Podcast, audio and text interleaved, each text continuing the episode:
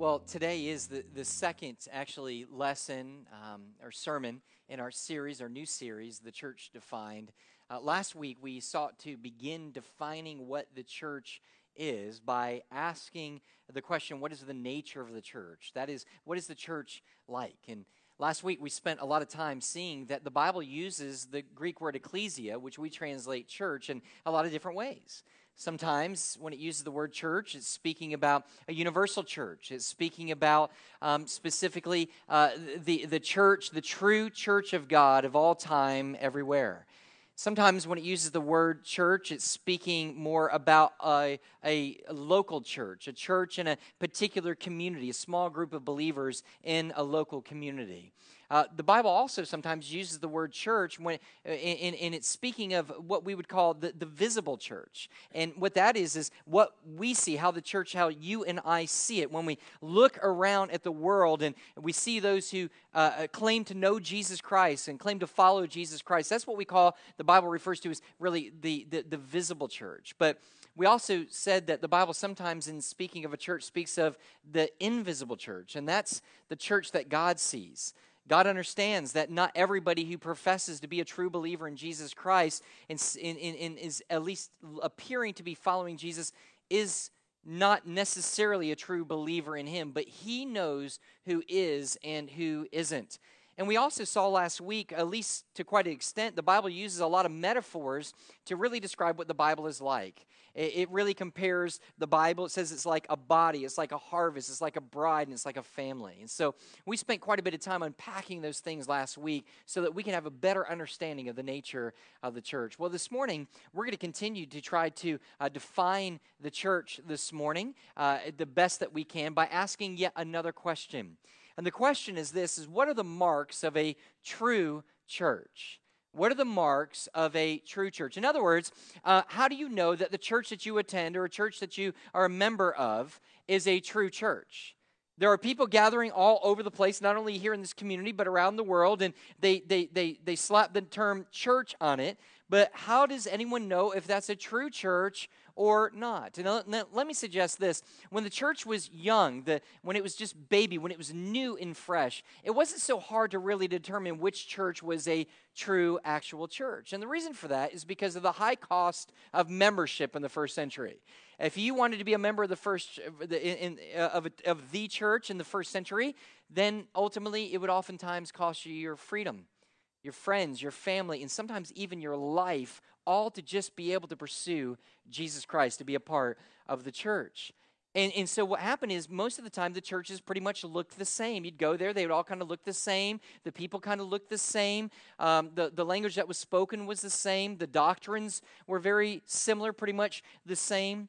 But as things begin to grow, as the church began to grow, it was much harder to determine and to establish what was a true church and what wasn't a true church. And, the reason for that is because as the gospel began to grow, it began to go to other cultures and to other languages. And all of a sudden, the gathering looked a little bit different and, and all of a sudden uh, people begin to the church begin to function maybe in kind of a little bit different ways and people do things a little bit differently. But also false teaching begin to set into these churches. Heresy begin to set in. And so people begin to ascribe to all kinds of errant theology. And so then it began to become more difficult to know who is in and who is out. Now fast forward 2000 years after the New Testament, the birth of the New Testament church, and we've got more churches than you can shake a stick at, right? I mean, there are more denominations than you can even mention. There are denominations that we've never even heard of that are established out there. There are many churches, even in our own community, who, who, who boast in having no affiliation at all with any type of denomination. So when you look around, you find churches of all shapes and all sizes, different kinds of uh, theological beliefs, different organizational structures there appears to literally be just this huge uh, smorgasbord of churches that you can choose from today, right? How many of you ever decided, okay, what church am I going to join? And then you begin to go to all the different kinds of churches and you kind of say, well, I like that about that church, but I don't like that about that church. And so we went here and we like the music, but we don't like the preaching. And here we like the preaching, but we don't like the music. And you've got this big smorgasbord. But the question finally is, is how do you know the church that you're about to join and be a part of is an actual true church, is a part of God's universal church? Now, let me say this to begin with. We are really treading on very dangerous ground here when we ask the question how do you know whether a church is a true church? Because there is an essence of arrogance and can be when you ask that question. Hey, is your church a true church or is it a false church, okay? And we don't want a bunch of people running around going, hey, listen, we go to a true church. Do you go to a true church? I, I doubt if your church is the true church like ours. And first of all, that just sounds ridiculously arrogant, okay? So don't say that, all right? But it is for each of us, rather, when we travel down this path, we really need to approach it with great humility. Because if Jesus Christ loved the church and gave his life for the church, then we know that you and I, and we know from the teaching of God's word, that being a part of a local church is a part of God's plan for each and every believer because it is through the local church that God uses to, to continue to extend grace in the sense that we're being transformed in the image and likeness of Christ. It's where we practice Christianity, it's where we love each other, it's where we're equipped, it's where we equip each other, and we're sent out into a lost and dying world to propagate the gospel of Jesus Christ. Then, if a lo- being part of the universal church and a local church is that important to Jesus, then it ought to be important to you and I then we need to make sure that the church that you are part of, even this church right here, is a true church. Now, let me explain something to you. This idea, this question is, is what is a true church or what are the marks of a true church? That was a very important question during the time of the Reformation. The Reformation occurred somewhere at the end of the 1500s, the early 1600s, right around then. And the reason it was important is because the Roman Catholic Church, at least at the time, was claiming, and still do today, to be the one true church. And the evidence for that that they would give was this is that they believed that what set them apart from all other churches is that they descended from the apostles and an unbroken line of succession through the appointed bishops of the church. Get that? No. Okay, let me explain that. What that means is simply this. When Jesus says, On this rock I will build my church, the Roman Catholic Church interprets that as them speaking to Peter and saying that Peter was like basically the first bishop, the first pope there of kind of Rome. And then everybody after that, each appointed bishop or each appointed pope from that time all the way to the 1600s, they say there is an unbroken line of succession from popes, one pope after another, all the way back to the apostles. And they still believe that to this day. So here's what the reformers said the reformers said, well, listen, it may be true. You may have an unbroken line of pope after pope, bishop after bishop, that you can trace all the way back to the Apostle Paul. But that doesn't mean that you're a true church. In fact, you are not a true church. You are a false church because you became a false church when you chose to no longer hold to the apostles' doctrines and teachings, especially in the area of the propagation and the preaching of the gospel of Jesus Christ. When you got the word wrong, you were no longer a true church. When you got the gospel wrong, you were no longer a true church. So that's what they begin to teach. That's kind of a big fight that was going on during the time. So, what the reformers did is they realized well, then what makes a true church? How do we know if we have a true church or not? So they begin to search the scriptures. And after very carefully searching the scriptures, they came to three marks of a true church. Three marks of a true church. And so let me let me very quickly share with you what they are. Number 1, it's the pure preaching of the word. The pure preaching of the word. Second is the pure administration of the sacraments, meaning the Lord's Supper, the dispensing of the Lord's Supper, and also of baptism, believers' baptism. And the third, or let me just say baptism, okay, I'll explain that next week. And the third is going to be the practice of church discipline. The practice of church discipline. So, as they looked through the Word and they studied the Word of God the best they can in the New Testament, they said these are the three things a church needs to have if that particular group is going to be an actual church. So, in other words, for people just to kind of get together and have a Bible study, they're not a church according to how the Word of God defines that church. When that Bible study begins to baptize people, begins to handle the sacraments, if you will, dispensing the bread and the wine or grape juice for us Baptists, that type of thing, and they begin to practice church discipline, then that group becomes a church according to how the Word of God defines it. Now, here's the deal we don't have time to go through all three of these this week, so we're just going to go over one. And then what we're going to do is next week, when we take the Lord's Supper, I'm going to unpack the final two marks of a true church. But today, we want to focus just on the first, and that is the pure preaching of the Word.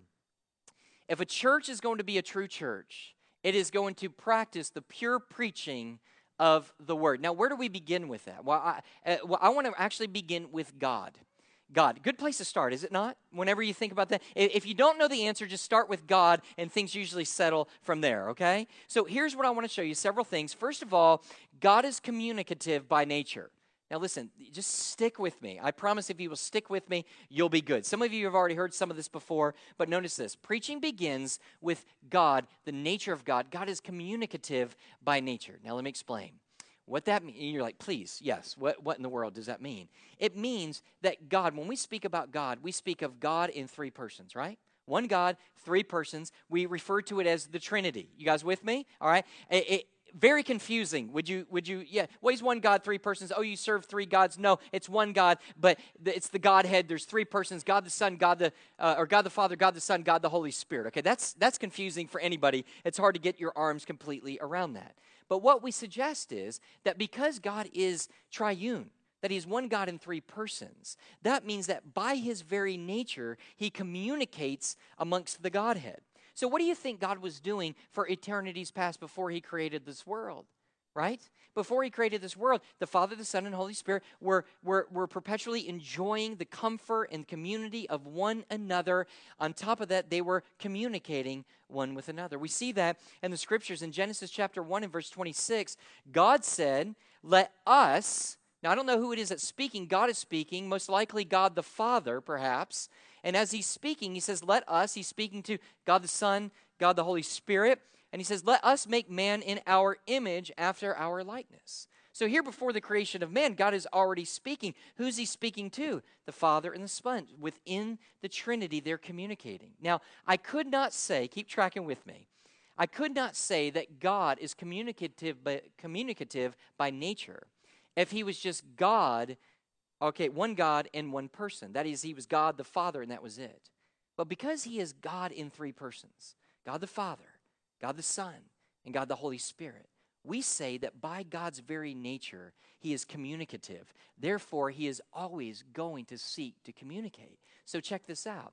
So, it shouldn't be of any surprise to us that when he creates the pinnacle of his creation, man and women, that he gives them two ears and one mouth to communicate not only with each other, but to communicate with God, their Maker. To hear God speak to them, and for them in praise be able to return and open their mouths in praise and worship of their God. Do you see that? And so, this whole idea of preaching the pure word begins with the very nature of God. Second, that we see throughout Scripture is this is that God communicates in many ways. God communicates in many ways. Now, notice Hebrews 1 once again, the passage that we read in the beginning.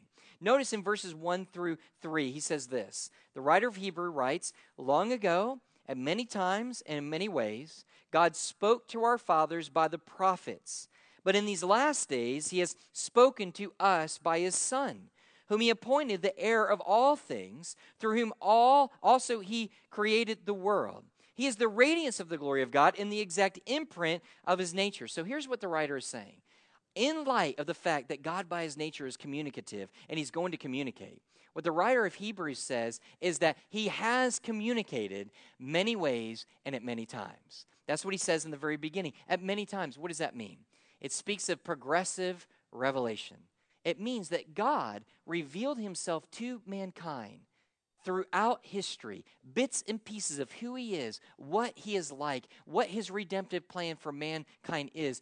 Time and smidgen of little truth after little truth over a long period of church history, of, of God's people in the Old Testament. So he, he spoke to mankind over many times, but the Bible says also in many ways. Sometimes when God spoke in the Old Testament, he would speak directly, as he did with Adam and Eve in the garden. Sometimes he would speak through history or supernatural events, like when he was, like through uh, the plagues of Egypt and through the parting of the Red Sea. Sometimes when God would speak, he would speak through writing. The Bible says that with his very finger, he wrote the Ten Commandments on the tablets. And then the Bible also says that he also spoke through the prophets. So he would speak directly to a prophet, then in turn, the prophet would speak on behalf of God to the people all of these were equal to each other in significance because they were all viewed as God speaking and communicating to his people. So that's all the author is saying in Hebrews. God has spoken, who is communicative. He's spoken to his people many times and in many ways. You, you, you catch that? Now, here's what he also says.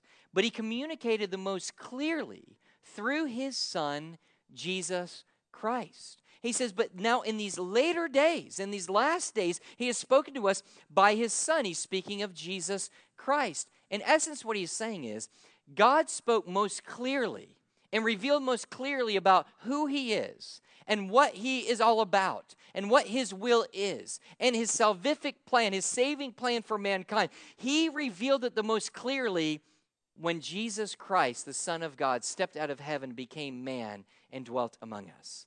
Do you remember when John calls Jesus a very interesting name? He calls him the Word. Remember? Genesis 1 1, or excuse me, John 1 1, wrong book, wrong testament. All right, John 1 1. He says, In the beginning was the what? Word. And the Word was with God, and the Word was God. Who is the Word? Jesus Christ. Now, why in the world does John write and speak of Jesus as being the Word? I mean, that's very interesting. It's the, it's the Greek word logos. Eh, the reason is this what does the word do? The word expresses something, it reveals something, it communicates something. And so when John says that he is the Word, he's saying that he is the ultimate expression and communication of who God is. And that's why Jesus says this. That's why, uh, matter of fact, the Hebrew writer says that he is the exact imprint of God. That is why Jesus says of himself to Philip in John 14 98, he says, Whoever has seen me has seen the Father. Are you, are you tracking with me? God communicates by his very nature, he can't help it. He's communicated in many times and in many ways, but the clearest revelation he has ever given to us, indicating who God is and what his redemptive plan is for us, is when Jesus Christ came to this earth. To see Jesus was to see God, to know Jesus was to know God. To see Jesus fulfill God's plan was to know God's redemptive plan for mankind. Problem we don't see Jesus. At least most of us don't see Jesus, all right? Maybe you do after a big burrito at Taco Bell that night, you see Jesus coming in your dreams, all right? But the most of us do not see Jesus. Would you agree on that? So, how do we hear from God if we can't see Jesus? Well, here's the good news where is Jesus? He's seated at the right hand of the Father. He's completed all the salvific work that he needed to accomplish to save you and save me and to save those who he would save has been completed. So here's the question is how do we then hear from God? Is he still speaking? Yes, he's still speaking to us today. Through what? Through the word, through the written word. God has communicated through the spoken word. He's communicated through the incarnate word, Jesus Christ, and now he speaks through his written word. That's what the Bible tells us. He, he, sp- he speaks through the written word. And, and to those who live after Christ, we have the word. We believe here we believe at Celebration Baptist Church that the Word of God, that, that the Bible is the Word of God. It is the holy, infallible, inerrant, inspired Word of God. We view it as all authoritative. Do you understand? Now, sometimes we may be wrong in what it says. We may interpret it wrongly sometimes, not meaningfully, we're sincere in our interpretation of the scripture, but what we say is the word of God has all authority. This was what was different during the Reformation for the Catholic Church and for the reformers. See, the Catholic Church said, yes, of course, the scriptures have authority, but it doesn't have all authority. They viewed church history and church tradition as having even more authority than the scriptures.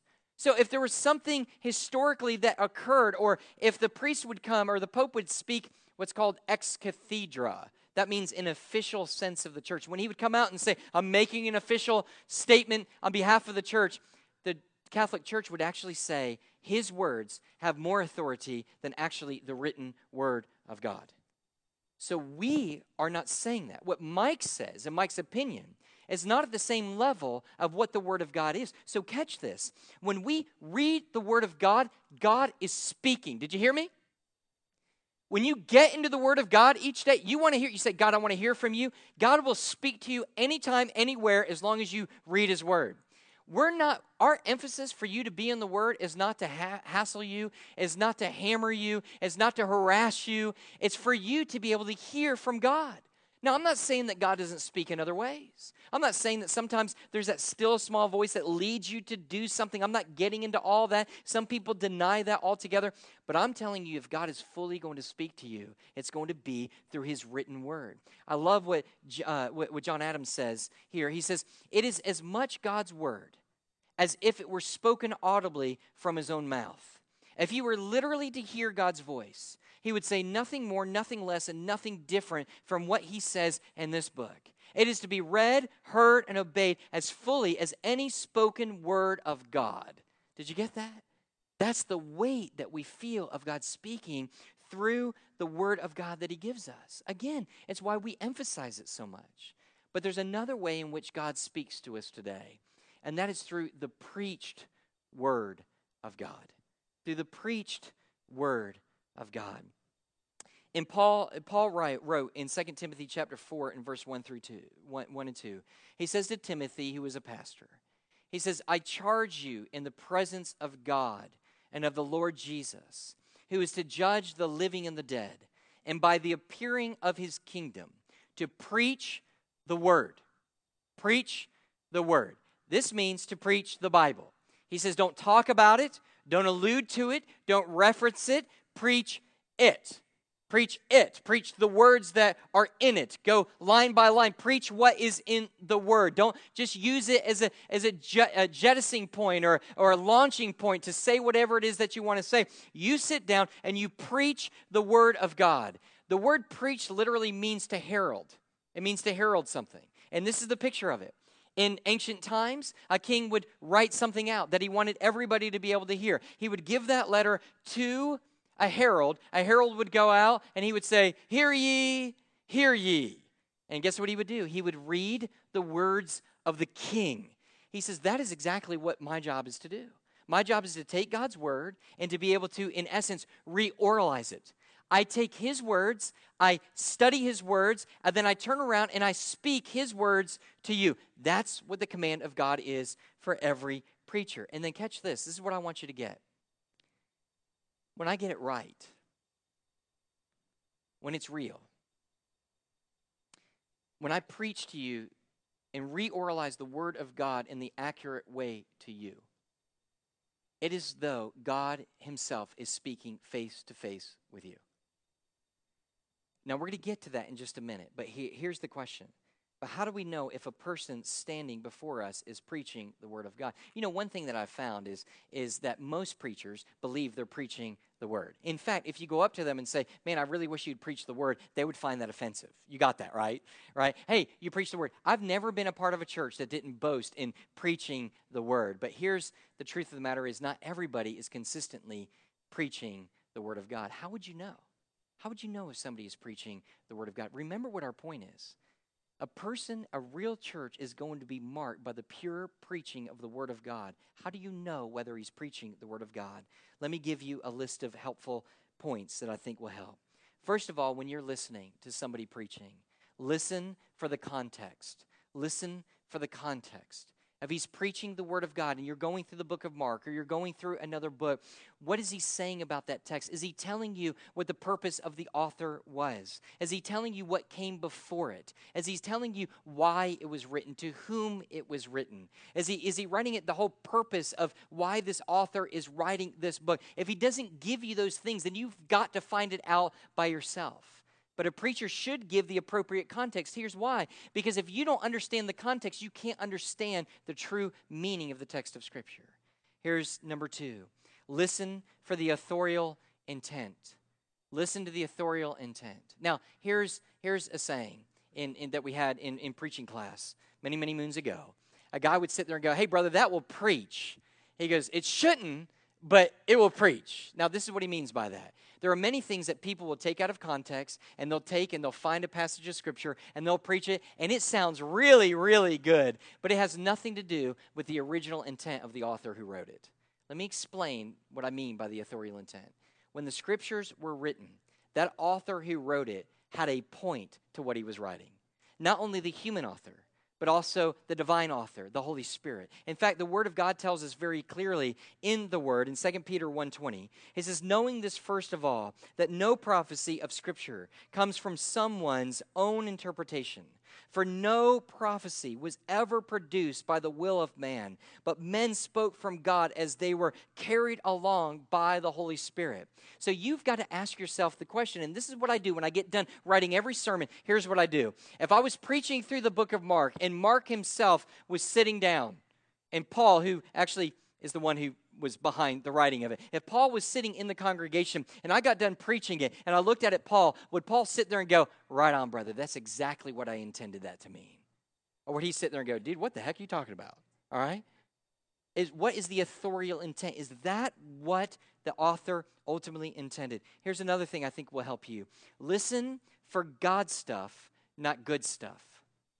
Listen for God stuff, not good stuff. Now, this is the epidemic in the church today. People are flocking to churches that preach a lot of good stuff. What do I mean, the difference between the two? Jim Shaddix, in his book, he gives us a distinction between the two. He says, God's stuff is this it's the body of truth that is revealed in the Bible, given for the purpose of godliness and righteousness. So it's the Word of God. Good stuff is helpful advice in life that is comprised of information or principles gleaned from simple observations and research. So here's what people want to hear about all the church. Hey, when are you going to preach again on how to get along with your spouse? That's what I want to know, right? Hey, are, are, when is the next time you're going to preach on how to rear and raise your children and discipline your children? Hey, when's the next time that you're going to show us how to ultimately manage our money? Now, let me say this. I believe that the Word of God does address each of those things, but not nine to 10 weeks worth of stuff on those particular subjects. Are you with me? The Bible just doesn't say very much. So, what is the person saying for eight or 10 weeks when he's talking about rearing the children and how they discipline them? What he's doing is he's using a little bit of the scriptures, but then what he's using is he's using truth that he's found in revelation and experience and in psychological books and, and people who have written on how to raise and rear your children. So, what are they doing? They're not preaching the Word of God. That's good stuff. It might be helpful, but guess what? That's not what the man of God, the preacher of God's church, is supposed to be doing. He is supposed to be preaching what? God stuff, not good stuff. Here's one more point that I want to give you with this. When somebody is preaching, listen for Jesus listen for Jesus. The first church that I ever went to was a small little church um, back down in Bradenton, Florida. I don't know if you know where that is, doesn't really matter.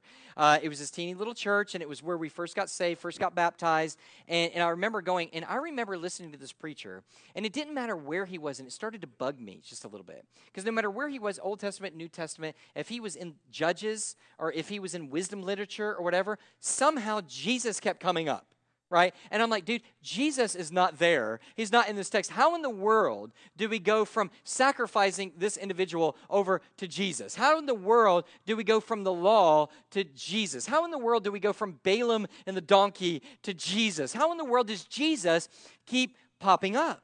And so what I did was I kept sitting there going, man, I think I was a strange child, but I kept beginning to think that he was trying to pull one over on me, right?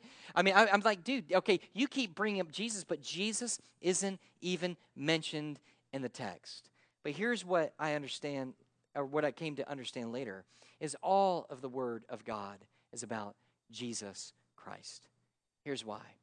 The Bible, the whole Bible from Genesis to Revelation, is God's is a picture of God's redemptive plan for mankind.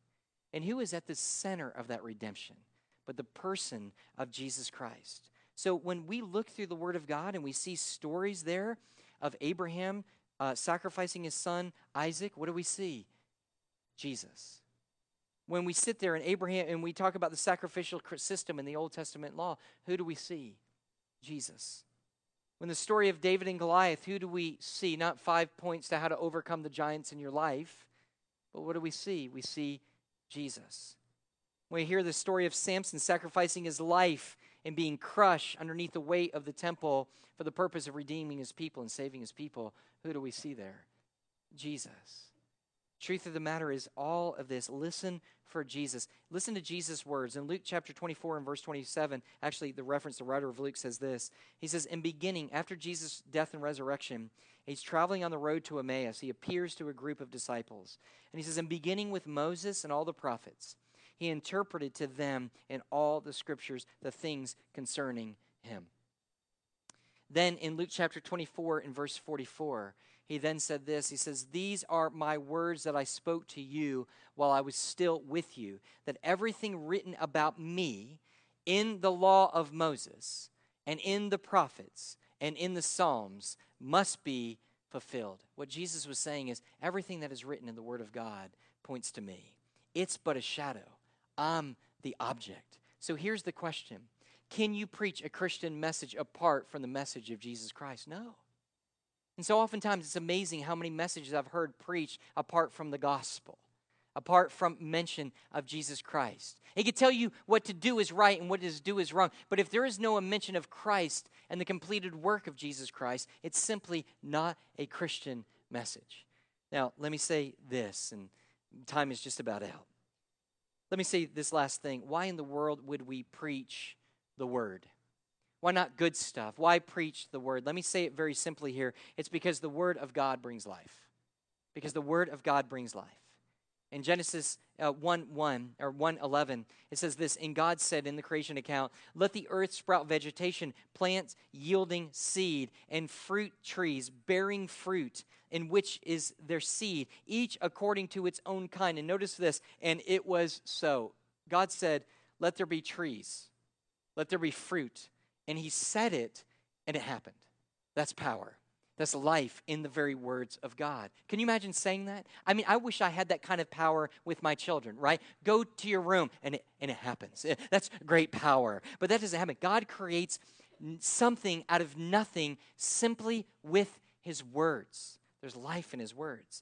Then we find out in Genesis chapter 2 and verse 7, the Bible says, Then the Lord God formed the man of dust from the ground, and he breathed into its nostrils the breath of life, and the man became a living creature. So you see the picture. As the words come out of God's mouth, as the breath comes out of God's mouth, so does what? Life comes out of his mouth and is created. And so we see this in Genesis chapter 2 and verse 7. It says, Then the Lord God, oh, I'm sorry, and then, and then what we see, I'm sorry, go to the New Testament, and Paul ends up writing to Timothy, and this is what he says to them. He says, All scripture is breathed out by God. So, what he's saying is, hey, listen, the scripture is breathed out by God. He's not only saying the origin is from God, he's also letting us know what it accomplishes. And what it does is it brings forth life. The word of God brings forth life, he says. And so, this is why we preach the word, it brings forth life. Life comes through the preaching of word. You go to a church that may appear alive, but if they're not preaching the word, there is no true life. Perfect example of this is in Ezekiel chapter 37. One of my greatest illustrations and stories in all the Bible. There is Ezekiel, and the whole nation of Israel has basically rebelled and turned their backs on God. And he sits there, and it's, and it's a vision, basically. He has a vision, and he says, Look out into the valley. He looks out into the valley, and it's full of dry, disgusting bones as far as the eye can see. And he says, Can those bones live? Can those bones live? And he goes, mm, Only you know, Lord. In other words, he's saying, There ain't no way those bones can live, but God, if you say they can live, then they can live. All right? That's what he's saying. And he says, This is what I want you to do. I want you to prophesy to the bones prophesy, speak to the bones. You know what prophesy means? It means to preach to the bones. Preach my word to the bones. So here he goes up. Sometimes I felt like this, not at this church, but other churches, that I was preaching to dry bones, okay? And so when, I, when he gets up, he begins to preach to the dry bones, and all of a sudden, the dry bones begin to rattle. And all of a sudden, they begin to form and they begin to come together. And all of a sudden, tendons begin to jump on. And all of a sudden, uh, uh, uh, muscle begins to form, and then skin begins to form, and then the, the breath, the wind, the Holy Spirit comes and infuses life into them. And then He looks before them, and there's this great nation and this great army of living, breathing people. And so the idea is this is that the first primary mark of any true church is that they must, they must, they must preach the word of God. Now, listen, when I get up on Sunday morning and when I get it right, God is speaking. Is that how you view the preaching event? Is that how you view it? Because the truth of the matter is, let me tell you what I really think happens. I think some of us are just kind of on autopilot. Hey, it's ready to get in the car, get in the get, get we need to make sure we get there. Let's get to the house of God. We're hoping that we hear something. We hope that brother Mike is going to be funny this week. Maybe he's going to say something that's going to help our marriage. Maybe he's going to do something that's going to be really, really good. But what I'm saying is, and it's interesting because, look, I'm not trying to dog on anybody, but we kind of come in late. People are pulling up, you know, throwing their kids out of the car before it ever stops to get a good parking spot. You know, it's okay, kids, just, you know, limp it off, walk it off, just get to the house. People are kind of coming in. We're not really. How should we come to the house of God? We should come expectantly. We should come into the house of God sitting there and saying, if he gets it right, then God is going to speak. And this is not just for you I to sit back and go, Am I going to accept it if I'm not? If it's God's word, we must humble ourselves under it. You know what else it means? It means that you ought to be praying all week for this guy. You ought to be praying because I need to be able to get it right. Because if I don't get it right, guess what? There is no life. If I preach the true word of God, then there is life. Are you with me? That's what you want to make sure that ultimately happens. And so let me just end with this idea. It is your responsibility to whatever church you are a part of to make sure that it is preaching the Word of God. If it is not, it's not a true church. Now, you sit there and you go, well, how do we know? Go back to those points that I've given you. Not good stuff, but God stuff. Are they preaching the context? Are they preaching are they preaching the authorial intent? Is it Christ-centered? Does it tell us something about Jesus? Is it is it preparing and proclaiming the gospel of Jesus Christ? If it is, then we have confidence in that. Let me say this last thing and we'll end. If he's going to preach the gospel, what is the gospel? Because here's what somebody will ultimately say they'll say, How much error can a church preach and still be a Christian church? That's a great question, isn't it? Because do you want to know something? And I'm just going to let you in on this. Sometimes I preach error, not intentionally. Sometimes I just say something and my, my mind is working faster than my mouth, and sometimes I get discombobulated, and sometimes, sometimes things don't come out right. Sometimes I just don't know the absolute truth, even though I think I do. Are you with me? You're the same exact way. In fact, there are some things that I've taught like five years ago that I teach completely different now because I'm growing in the Lord. Are you with me? But the question is how much false teaching can go on in a church and it still be considered a true church? I think that's a great question. And the answer of that, I have none. Except for this. I would ultimately say, I think it comes down to one thing, and that is the truth of the gospel that is being preached. If a person gets the gospel wrong, I don't think that it's a true church. For example, let me just give you two just very quick quick examples. The Mormon church, none of us would consider a true church. Why? Because the doctrines of salvation are not consistent with the teaching of the Word of God. They distort the person of Jesus and the, and the work of Jesus Christ. I think Jehovah's Witness, who claims to be a church, they are not a true church. Why? Because they believe and they teach that you are saved by works and not by grace through faith alone in Jesus Christ. If somebody is going to preach the gospel, and I think this is what it comes down to, because there's going to be other errors and other differences. But to be a true church, you must get the gospel right. What are they? Four things the sovereignty of God, that God is control of all, over all things, and that you and I and all who are created must be subject and glorify Him with all we are and, and all we, uh, with all we are. Right? What is the second part?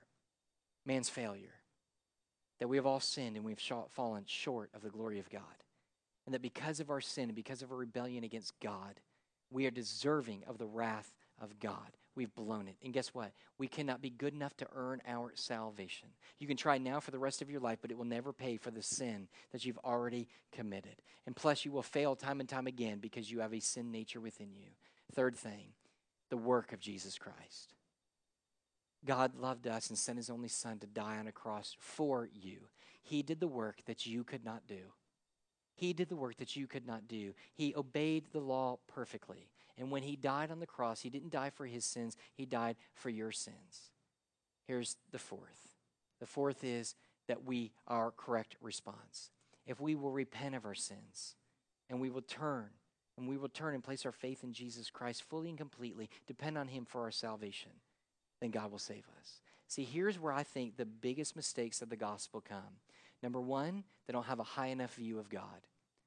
God is not a holy God. He is a buddy. He is my homeboy. Jesus is not your homeboy. He's the creator of all things. And so, what people do is when they do that, they begin to eliminate the, the wrath of God that is being poured out on sin and will be poured out on sin on judgment. Here's the other thing to listen for the other thing is people belittle our sinfulness. In other words, when they talk about the gospel, they will talk as that you're a pretty good person. You just need a little bit of help, man. Look, you just need a little fixing up. They don't teach the fact that when you and I were lost, that we were dead in our trespasses and sins, and that we could not even respond to God unless He began to do a work inside of our heart. That's the gospel of Jesus Christ. Is that what you know to be the gospel? Is that a reality inside of your heart? Right now, we're going to sit back and we're going to have an invitation. What we're going to do is this: is we're going to sit back and whatever God has laid on your heart to do and to understand through the preaching of God's word, great. Do it. may be nothing or very little of what I've said about this morning. Maybe you need to come and pray for your church and pray for me and say, We want to be a, a, a, church of God's word. But maybe you're coming this morning and going, I'm not saved, I'm not born again. I'm going to be down here to be able to meet and to be able to greet you. Can we stand to our feet and let's pray? Jesus,